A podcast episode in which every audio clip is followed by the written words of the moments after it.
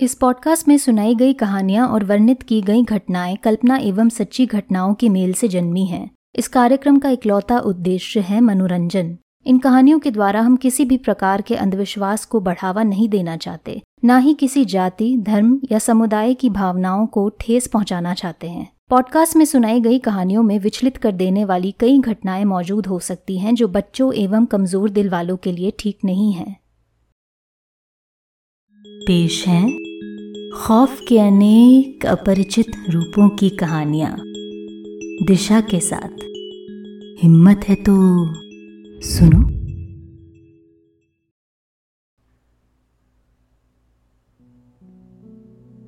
कहते हैं सफ़र मंजिल से ज़्यादा खूबसूरत होता है।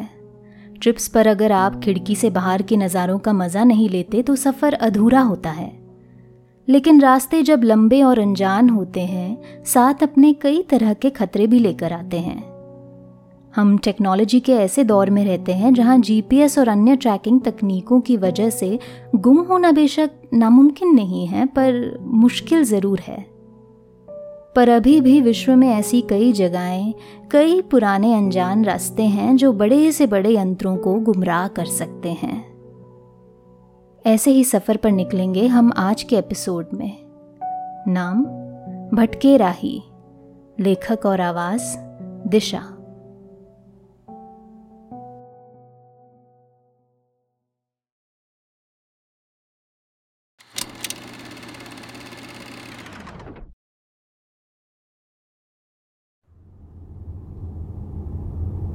सनसेट के कुछ घंटों बाद समीरा और मयंक को आखिर दूर खड़ी एक बस्ती नज़र आ गई।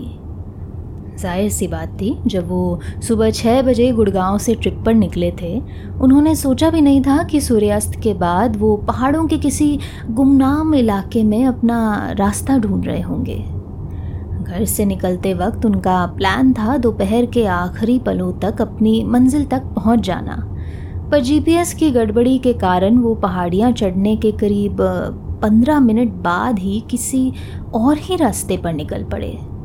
जब शाम छः बजे तक भी उन्हें कहीं आबादी की कोई निशानी नज़र नहीं आई, वो समझ चुके थे कि वो रास्ता भटक गए हैं। फ्रस्ट्रेशन के मारे दो तीन झगड़े कर उन्होंने फाइनली डिसाइड किया कि वो रात काटने के लिए कैसे भी करके कोई जगह का इंतज़ाम करेंगे और फिर कल सुबह ही लोकल से रास्ता पूछकर निकलेंगे। पहाड़ों में अंधेरा स्याही की तरह फैलता है और मियाँ बीवी को केवल कार की हेडलाइट्स और चाँद की मंद रोशनी के बलबूते पर खाइयों को चूमते रास्तों को पार करने का कोई शौक नहीं था। गनीमत थी, उन्हें कैसे भी करके एक बस्ती नज़र आ गई और वो बिना सोचे गाड़ी उस ओर बढ़ाने लगे। कार के डैशबोर्ड पर टाइम झलक रहा था रात के साढ़े नौ, और दूर से देखने पर वो गाँव एक वादी पर बिखरे टिमटिमाते सितारों की चादर जैसा लग रहा था। फोन्स पर उनके था ना कोई सर्विस, ना सिग्नल। अजीब है? समीरा ने कहा। इस एरिया के बारे में मुझे कुछ भी नहीं पता। और तुम अपने आप को यहाँ का लोकल समझती हो? मयंक ने उसे टोकते हुए कहा। उसकी आवाज़ में अब पहले की तरह गुस्सा नहीं था और उसके होंठ उल्टा एक हल्की सी मुस्कुराहट में खिले हुए थे। समीरा ने अपने हस्बैंड को तिरछी नज़र से देखा। जस्ट बिकॉज़ मैं यहाँ से बिलोंग करती हूँ इसका मतलब ये नहीं है कि मुझे यहाँ का कोना कोना मालूम है। भूल गए? I never actually lived here दादा दादी रहते थे कभी यहाँ, वो भी सालों पहले। वो फिर आगे मुड़कर सड़क को देखने लगी। बट स्टिल ये रीजन मैंने पहले कभी नहीं देखा है। हो सकता है कोई नई सेटलमेंट हो। अरे चिल करो, बस ये पहाड़ी क्रॉस करनी है and then we sorted for the night और अगर वहाँ रहने की जगह नहीं मिली तो? अरे मिल जाएगी, और बाई चांस नहीं मिली तो किसी गरवर के आगे गाड़ी पार्क करके यहीं रात काट लेंगे। ऐसा तो नहीं है ना कि we haven't it before it Sameera ने हंसकर बोला you're a complete city boy Mayank. तीस साल की ज़िंदगी में कभी स्लीपिंग बैग में भी नहीं सोए होगे तुम. ये तो सरासर कैरेक्टराइजेशन है हाँ? मयंक ने भी हंसकर जवाब दिया जस्ट बिकॉज़ मैंने तुम्हारी तरह पत्थर रगड़ के कभी आग नहीं बनाई है डजेंट मीन मैं हर जगह एडजस्ट नहीं कर लेता. रहने दो समीरा इस बार खुलकर हँसी। उसे जगह ढूँढने से ज़्यादा इस बात की खुशी थी कि उनके बीच का तनाव अब दूर हो चुका था। रास्ता भटकने के कारण दोनों ही फ्रस्ट्रेशन में डूब गए थे और छोटी छोटी बातों पर भड़कने लग गए थे। पहाड़ों पर तकरीबन छः से सात घंटों का सफ़र यूँ ही चिढ़कर काटा था दोनों ने, और जिस सिचुएशन में वो अब फंस गए थे, ऐसे में उन दोनों का एक दूसरे से नाराज़ होकर चुप्पी साधना बिल्कुल भी अफोर्ड नहीं किया जा सकता था।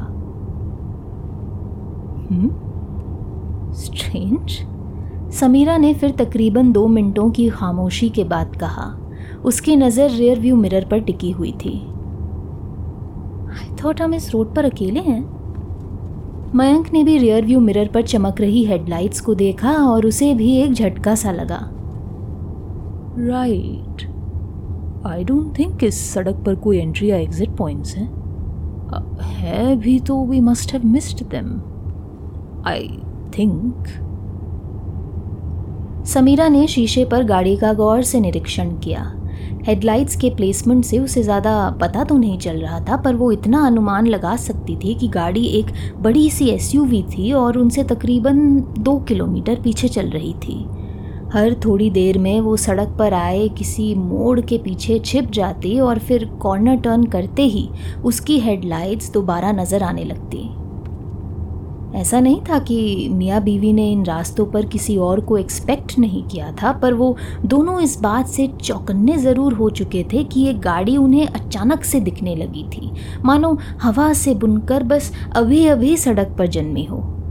फ्रीक्वेंट रोड ट्रैवलर्स होने के कारण वो सुनसान सड़कों के खतरों से बिल्कुल भी अनजान नहीं थे। मयंक ने गहरी सांस लेते हुए गाड़ी की स्पीड हल्की सी बढ़ा दी। कैफुला समीरा अपने हाथ से इशारा करते हुए बोली, उसे मयंक की ड्राइविंग स्किल्स पर पूरा भरोसा था, पर रात की गहरी चादर तले पहाड़ी सड़कें अक्सर बड़े से बड़े महारथियों के होश उड़ा सकती थी। करीब पाँच मिनटों तक, जो मियाँ बीवी को पाँच घंटों के बराबर लगे, समीरा ने अपनी नज़र साइड व्यू और रियर व्यू मिरर्स पर बनाए रख पीछे आ रही गाड़ी को ट्रैक किया। गाड़ी लगभग उसी स्पीड पर चल रही थी जिस स्पीड पर समीरा और मयंक। फिर अचानक एक मोड़ पर वो गायब हो गई और फिर तकरीबन दस मिनटों तक दोबारा दिखाई नहीं दी। What? समीरा अचंभे में बोली। द कार जस्ट डिसअपियर्ड कहीं दिख रही है तुम्हें? मयंक ने मिरर पर एक नज़र घुमा अपना सर हिलाया। समीरा देख सकती थी कि स्टीयरिंग व्हील को जकड़े उसकी मुट्ठियाँ सफ़ेद हो चुकी थीं। अपना शक सही साबित करने के लिए समीरा ने कुछ देर और मिरर में गाड़ी को ढूँढने की कोशिश की फिर अचानक ठीक उसी तरह जिस तरह वो पहले आकस्मिक रूप से दिखने लगी थी गाड़ी की हेडलाइट्स दोबारा एक कर्व पर झिलमिलाते हुए नज़र आई मानो किसी ने उन्हें उसी वक्त आधे रास्ते स्विच ऑन कर दिया था What the hell? समीरा की धड़कन उसके कानों में गूंज रही थी What's going on? See, it's back again. Headlights खराब हो सकती है उसकी। मयंक ने सजेस्ट किया, पर उसकी आवाज़ में पनप रही एक हिचकिचाहट ने यह साफ़ ज़ाहिर कर दिया था कि उसे इस बात पर ज़रा भी यकीन नहीं था। दैट्स सो डेंजरस समीरा बोली। ऐसे अंधेरे में हेडलाइट्स का खराब हो जाना? Do you think we should stop and help them Sameera ने बिना सोचे ये सवाल ज़रूर पूछ दिया था, पर उसके हाव भाव से ऐसा लग नहीं रहा था कि वो इस बात पर अमल करने के मूड में थी। मियाँ बीवी ने सूरज ढलते ही एक अनकहा फैसला ले लिया था कि वो मंजिल पहुंचकर ही गाड़ी से उतरेंगे। कुछ और मिनट इसी तनाव के चलते गुजर गए। न मयंक, न समीरा के मुँह से कोई शब्द निकले। एक का ध्यान आगे सड़क पर और दूसरे का पीछे पार किए रास्ते पर। उनको फॉलो कर रही गाड़ी की हेडलाइट्स हर थोड़ी देर में बुझ जाती और फिर चंद मिनटों बाद दोबारा जल जाती और इसका कारण सांप की तरह लिपटे सड़क के टेढ़े मेढ़े कोने बिल्कुल भी नहीं थे। सड़क के एक लंबे सीधे स्ट्रेच पर भी वो गाड़ी काफ़ी देर तक नज़र नहीं आती। और इसी रहस्य के चलते समीरा ने धीरे धीरे कुछ ऐसा नोटिस करना शुरू किया, जिसके एहसास ने उसके रोंगटे खड़े कर दिए। डर से कांपते एक हाथ को उसने मयंक के हाथ से जोड़ दिया। Mayank? I think this this something really wrong Mayank ने झट से रियर व्यू मिरर की तरफ़ देखा। क्या मतलब? गाड़ी तो दिख रही है मुझे। हाँ पर आई डोंट थिंक वो सेम गाड़ी है जो इतनी देर से हमारे पीछे चल रही थी। कार में कुछ सेकंड्स का सन्नाटा और फिर मयंक बोला वॉट यू मीन सेम गाड़ी नहीं है? हाँ I mean I mean I don't know how to explain this पर मैं काफ़ी टाइम से उसकी हेडलाइट्स नोटिस कर रही हूँ I think I don't know मुझे ऐसा लग रहा है कि उनके बीच का डिस्टेंस कम हो गया है। मानो यू नो गाड़ी का हुड और छोटा हो गया है। How is that possible I know I know it sound strange अभी कुछ देर पहले मैंने देखा था तो एसयूवी लग रही थी। अब देख रही हूँ तो छोटी गाड़ी लग रही है। आई थिंक नींद की कमी सता रही है, तुम्हें भी और मुझे भी। मयंक ने अचानक से कहा सी बस अभी जल मयंक के अनकहे शब्द पति पत्नी के बीच एक खोई याद बनकर रह गए। जैसे ही एक टर्न पर उनकी गाड़ी आहिस्ता से मुड़ी, दूर पहाड़ पर बसे उस गाँव के नज़ारे को देख उनकी आँखें खुली की खुली रह गईं। कुछ देर तो दोनों के मुँह से एक आवाज़ तक नहीं निकली। उनकी आँखें दूर बसे उस गाँव पर टिकी हुई। वो गाँव जो अभी भी उनकी गाड़ी से उतनी ही दूरी पर था जितनी दूरी पर उनकी नज़र उस पर पहले पड़ी थी। डोंट टेल मी हम घूम फिर कर दोबारा वहीं। नहीं दैट्स नॉट पॉसिबल अगर मैंने चक्कर काटा होता तो मुझे पता चल गया होता। मैं थोड़ा तहश में आकर बोला okay okay relax let's relax Sameera अपने माथे पर उभरे पसीने की बूंदों को अपनी हथेलियों से पोछते हुए बोली, मे बी हम उस कार पे इतना फोकस थे कि हमें पता ही नहीं चला, इसलिए वी डबल बैक्ड रास्ता काफ़ी टेढ़ा मेढ़ा है टू मैनी हैपन बिन्स नहीं नहीं Sam that's just not possible the directions all of अगर हम दोबारा स्टार्टिंग पॉइंट की तरफ़ बढ़ रहे होते तो वो विलेज हमें हमेशा उस डायरेक्शन में दिखाई नहीं देता। आई नो मैं गाड़ी स्ट्रेट चला रहा था। So what are you trying to suggest हम दोनों का दिमाग खराब हो गया है। मैंने ऐसा कुछ नहीं कहा Sam is just okay let's just focus head हाँ? गाँव ज़्यादा दूर नहीं लग रहा है यहाँ से। बस बस अभी पहुँच गए हम। पर समीरा को मयंक का ये दिलासा खोखला सा लगा। उसकी नज़रें फिर रियरव्यू मिरर की ओर बढ़ी और कुछ एक आधा मिनट पीछे छूट रही सड़क को देखकर उसने अनुमान लगा लिया था कि उनका पीछा करती वो गाड़ी अब दूर दूर तक कहीं नज़र नहीं आ रही थी। सी वो कार नहीं है अब हमारे पीछे। मे भी हमने वाकई कोई गलत टर्न ले लिया है। मयंक ने कोई जवाब नहीं दिया। बस आँखें आगे सड़क पर गड़ाए रखी। मानो एक इंच का रास्ता भी उसकी नज़रों से ना उझल हो सके। This is bloody ridiculous Sameera अब खुद से बड़बड़ाने की तैयारी कर रही थी। वो अक्सर एंजाइटी के चंगुल में फंसकर यही किया करती थी। अगली बार से जीपीएस का चक्कर रखेंगे ही नहीं हम। It's always better to ask the locals I have heard enough GPS horror stories to last me a bloody lifetime और ये है कौन सी जगह? अभी तीन साल पहले तक तो मैंने ऐसी कोई जगह नहीं देखी थी। I mean I mean oh my God Sameera ने अचानक मयंक का हाथ कसकर थाम लिया। मयंक? द कार चौंके हुए मयंक का ध्यान थोड़ा भटका और गाड़ी के टायर्स ने रोड पर हल्का सा स्किप किया। डैम इट सैम मारना चाहती हो क्या? पर मयंक का गुस्सा अचानक उतरा जब उसने भी रियरव्यू मिरर पर वो देखा जिसे देख समीरा के होश उड़ गए थे। हेडलाइट्स इस बार लाल रंग की। लगभग एक दूसरे से सटी हुई। मानो वो गाड़ी के हुड से नहीं किसी और ही चीज़ से जुड़ी थी। वो हेडलाइट्स थी भी या नहीं इस बात का भी अनुमान लगाना मुश्किल था। मयंक। समीरा ने फुसफुसाते हुए कहा What is this, Mayank? That's not a car. कांपते हाथों से स्टीयरिंग व्हील जकड़ मयंक ने फिर गाड़ी की गति बढ़ाई। मिरर से नज़रें चुराकर उसने दृढ़ता के साथ आगे रास्ते पर टिकाई। मानो ऐसा करने से वो अजीब रोशनी उनका पीछा करना छोड़ देगी। समीरा ने भी उसकी इस कोशिश में हाथ बटाया। कहीं ना कहीं वो जानती थी कि इस वक्त पैनिक करने से सिचुएशन और बिगड़ सकती थी। वो धीरे धीरे कर दूर खड़ी उस बस्ती की ओर बढ़ रहे थे और और नहीं। समीरा के मन में ये एक शब्द किसी मृत्युनाद की तरह गूंज रहा था। मियाँ बीवी जितनी भी देर गाड़ी उस दूर खड़े गाँव की तरफ़ बढ़ाते, उतना ही वो गाँव मानो पीछे हटता चला जाता। एक पल के लिए समीरा को ऐसा लगा उसे नज़रों का धोखा हो रहा था। शायद अंधेरे में चमक रही वो लाइटें उसकी गहराई की समझ को बिगाड़ रही थी, पर नहीं। उसे बस अपना सर दाई और मोड़ मयंक को ही देखने की ज़रूरत थी और उसे यकीन हो जाता कि ऐसा वो अकेले नहीं सोच रही थी। अचानक भड़क कर मयंक ने एक हाथ स्टीयरिंग व्हील पर दे मारा। तुम भी वही देख रहे हो ना? जो मैं देख रही हूँ? समीरा ने हिचकिचाते हुए पूछा। सवाल करना ज़रूरी नहीं था। आखिर उनके बीच एक अनकही अंडरस्टैंडिंग बन चुकी थी, जिसे शब्दों का रूप देने का मतलब था उसे सच साबित करना।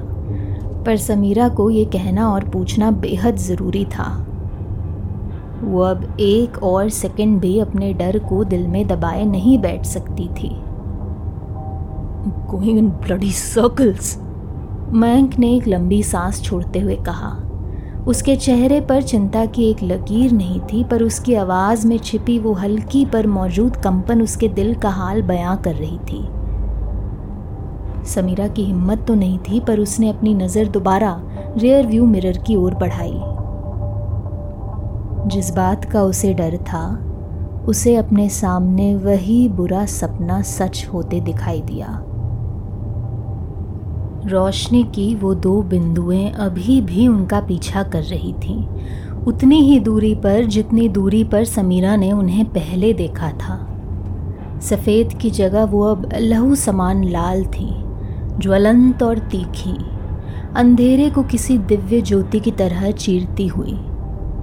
पर समीरा का दिल जानता था कि ये रोशनी ना तो दिव्य थी, ना कोई ज्योति। खासकर गाड़ी से जुड़ी किसी भी तरह की कोई फिटिंग तो बिल्कुल भी नहीं। क्योंकि जब समीरा ने गौर कर सितारों की हल्की रोशनी में उसकी बनावट मापने की कोशिश की, उसका शक बेहद दिल दहला देने वाले अंदाज में सही साबित हुआ। अंधेरे में चमक रही वो दो लाल बिंदुएँ नियमित तौर पर शांत लहरों की तरह ऊपर नीचे हिचकोले खा रही थीं। उनकी ये अजीब सी चाल देखकर समीरा के दिमाग में डर और घबराहट से जन्मी एक आकृति बनी। एक ऐसे जीव की आकृति जो मानो अंधेरे की चादर उड़े था और जिसकी चाल किसी शिकार कर रहे नरभक्षी की सजीली और मनोहर चाल थी। मानो उस चीज़ को समीरा का इसी ख्याल को शरण देने का इंतज़ार था। अचानक सायों में लिपटा उन लाल बिंदुओं का असली रूप सितारों की रोशनी में धीरे धीरे उभरने लगा। लंबा, सजीला, धड़, रंग में मानो काली स्याही से सजा। बदन से जुड़ी और हवा से बातें करती एक लंबी पूंछ, जिसकी नोक पर तलवार समान चमक रहा था एक नक बिच्छू के डंक जैसा।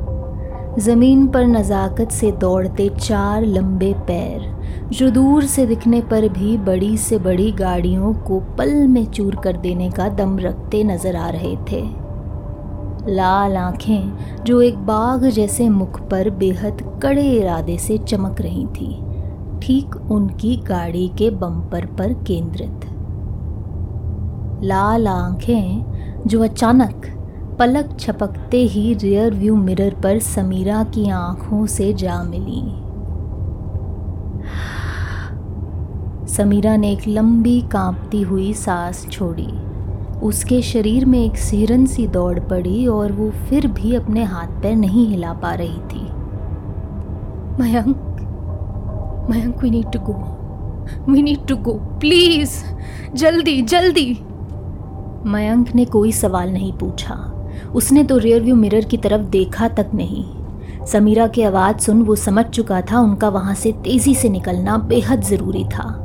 उसने माता रानी का नाम लेकर एक्सेलरेटर को अपना पैर दे मारा और रोड पर बास की तरह नज़र गड़ाए। हेडलाइट्स की रोशनी में उभर रही टेढ़ी मेढ़ी सड़क पर गाड़ी को दाएँ बाएँ ले गया।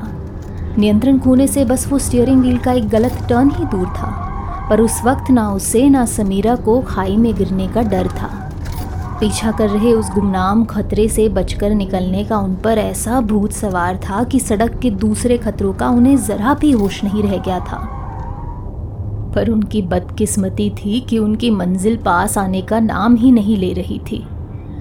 वो जितनी भी तेज़ी से गाड़ी आगे भगाते, उतनी ही तेज़ी से वादियों में बसा वो गाँव उनसे और पीछे हटता चला जाता।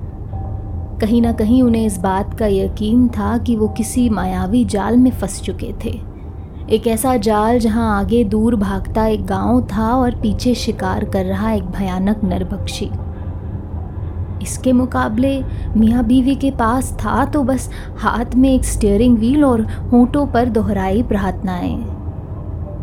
We have to do something Mayank ने फिर कहा और उसकी आँखों में एक अजीब सा जुनून चमक रहा था। समीरा देख सकती थी कि गाड़ी में पेट्रोल तेज़ी से घटता जा रहा था। और अगर ऐसा ही चलता रहा, वो ना घर के रहेंगे, ना घाट के। मयंक ने बिना कुछ कहे अचानक से ब्रेक मारा और गाड़ी स्किड करते हुए रोड से सटी चट्टान पर चिरती हुई करीब पचास साठ मीटर की दूरी पर आकर रुक गई। Mayank, please please Mayank what the hell are you doing Sameera घबराहट से बेहाल थी, पर मयंक को मानो अपनी जिद के अलावा कुछ सूझ ही नहीं रहा था।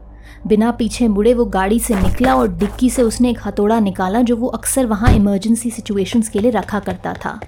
डर और फ्रस्ट्रेशन के मारे वो एक ज़ोरदार चीख निकालकर उनका पीछा कर रहे उस जीव की ओर भागा और उसे यूँ अपने आप को आग में झोंकता देख समीरा कुछ नहीं कर सकी।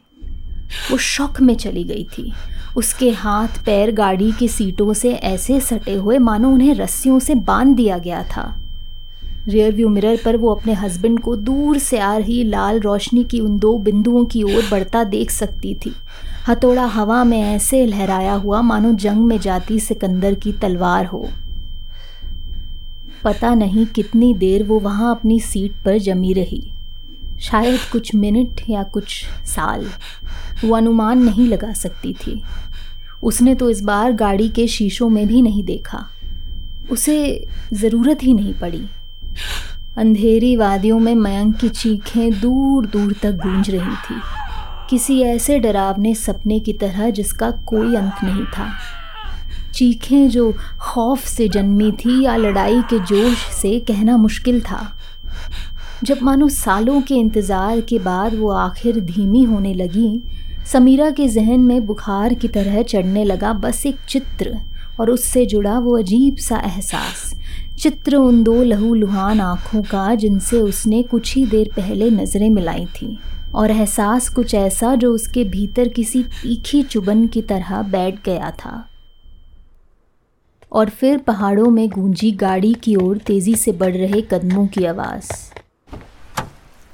चलो चलो चलो लेट्स हरी अप मयंक ने समीरा को खून से सना वो हथौड़ा थमाया और लड़खड़ाते हुए गाड़ी का इंजन स्टार्ट करने लगा। पता नहीं क्या था वो। जो भी था, बस दिखने में डरावना था। एक दिन मार आया हूँ उसको। हिम्मत नहीं होगी अब किसी के पीछे पड़ने की। मयंक की आँखों में वो जुनून अभी भी झलक रहा था। डर से बुना और शायद सदमे से कायम रखा हुआ। उसने गियर चेंज करने के लिए अपना बायां हाथ आगे बढ़ाया पर समीरा की उंगलियों ने उसकी हथेलियों को कसकर जकड़ लिया। ये ये क्या कर रही हो तुम? समीरा के तेज नाखून मयंक की त्वचा पर अब गहरी लाल लकीरें छोड़ रहे थे। वो अपनी सीट पर आगे झुक चुकी थी। उसका माथा लगभग डैशबोर्ड पर टिका हुआ। उसे उन चमकती लाल आँखों के अलावा और कुछ दिखाई नहीं दे रहा था। उसके शरीर का हर हिस्सा एक तेज झंझनाहट से पीड़ित जो उसे उबकने पर मजबूर कर रहा था। उथली साँसें ले वो कुछ कहने की कोशिश करती, पर उसके होठ शायद शब्दों को आकार देना भूल गए थे। मयंक अपनी सीट पर भौचक्का बैठा, बस उसे देखता रह गया। उसकी आँखें दहशत से खुली, अपनी बीवी के कांपते, टूटते, बनते, बिगड़ते शरीर पर गड़ी हुई। ऐसा लग रहा था मानो समीरा की हड्डियों को कोई अंदर से पकड़कर उन्हें बाहर खींचने की कोशिश कर रहा था। उसने अचानक अपना मुँह खोला। मानो चीखने के लिए या वहीं गाड़ी में उल्टी करने के लिए। पर उसके मुँह से ना आवाज़, ना अन्न का एक दाना निकला। निकला तो बस कुछ ऐसा जिसे देख मयंक की छाती पर अचानक एक दर्दनाक बल पड़ गया। उसकी आँखों की बुझती रोशनी में वो आखिरी भयानक चित्र था उसकी बीवी का, जो हर गुजरते सेकंड के साथ कोई और ही रूप ले रही थी। वो रूप जिसको मयंक अपने हाथों से बाहर लहू लुहान छोड़कर आया था। वो रूप जिसको उसने कमज़ोर समझने की गलती कर दी थी।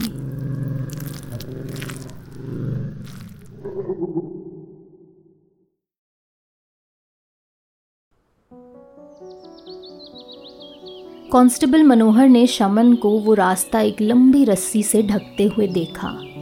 रस्सी पर टंगे थे मंत्र से चिन्हित छोटे झंडे। जब रस्सी सड़क के एक ओर से दूसरी ओर बंद गई, सामने उमड़ रही वो रहस्यमय सड़क आँखों से ओझल हो गई। मानो वो कभी वहाँ थी ही नहीं। कांस्टेबल मनोहर बेचैनी में अपनी जगह पर ऐठने लगा, पर वहाँ से एक कदम भी पीछे नहीं हटा। शमन अभी भी मंत्र पढ़ रहा था और मनोहर जानता था, विधि पूरी किए बिना उसका वहाँ से निकलना ठीक नहीं था। उसे सबकी अब तक आदत हो जानी चाहिए थी। आखिर पाँच साल हो गए थे उसे ये एक खास ड्यूटी करते करते। पाँच लंबे साल जो पाँच दिन के बराबर भी नहीं लगते थे, क्योंकि इस विधि से जुड़ा सच उसे हर साल इस ओर एक नए डर और अपराध बोध के साथ ले आता। पर उसका परिवार था। बीवी जिसका उसने ख्याल रखना था और बच्चे जिनको उसने पढ़ा लिखा कर बड़ा बनाना था। यहाँ इस इलाके में ऐसे छोटे बड़े अरमान लिए बहुत से परिवार थे और अगर उनके सपनों को सुरक्षित रखने के लिए एक दो बलियाँ चढ़ानी ही थी तो फिर उसमें कौन क्या कर सकता था? शर्मिंदगी से आँखें नीची कर कांस्टेबल मनोहर उल्टे पाँव विदा लेने की गिनती करने लगा। आसमान में सूरज की रोशनी के पीछे छिपे सितारे भी अपनी अलग गिनती कर रहे थे। ठीक एक साल बाद, बैसाख के यही दिन, इस सड़क ने तंत्र की दीवार तोड़कर फिर नज़र आना था।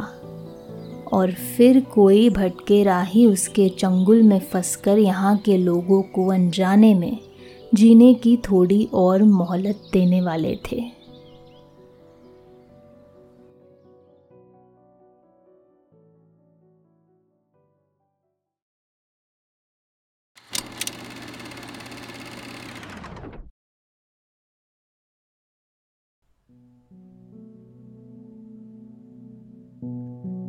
इंसान आहार श्रृंखला, यानी फ़ूड चेन का प्रथम शिकारी माना जाता है। ये पद हमें एक तरह से खूब सारा अहंकार और अभिमान भी भेंट देता है। पर इंसानी अतिक्रमण के परे, दुनिया के विभिन्न गुमनाम जंगलों और लावारिस क्षेत्रों से अगर उभरने लगे, अब तक छिपे ऐसे ही कुछ अनदेखे और खूंखार शिकारी, हम उनसे बचने के लिए क्या अपनी इंसानियत कायम रख पाएँगे? इसी सवाल के साथ मैं आपसे इस हफ़्ते विदा लेती हूँ। पर मैं लौटूँगी ज़रूर। फिर एक नई कहानी लिए ऐसे ही कुछ दिल दहला देने वाली घटनाओं के संग जो दुनिया के किसी गुमनाम अपरिचित कोने में बसती है। तब तक के लिए अनदेखी सड़कों पर गाड़ी ना मोड़िए। जीपीएस पर ज़रा कड़ी नज़र रखें। और पीछा कर रही अस्पष्ट रोशनी की बिंदुओं से नज़रें ना मिलाएँ।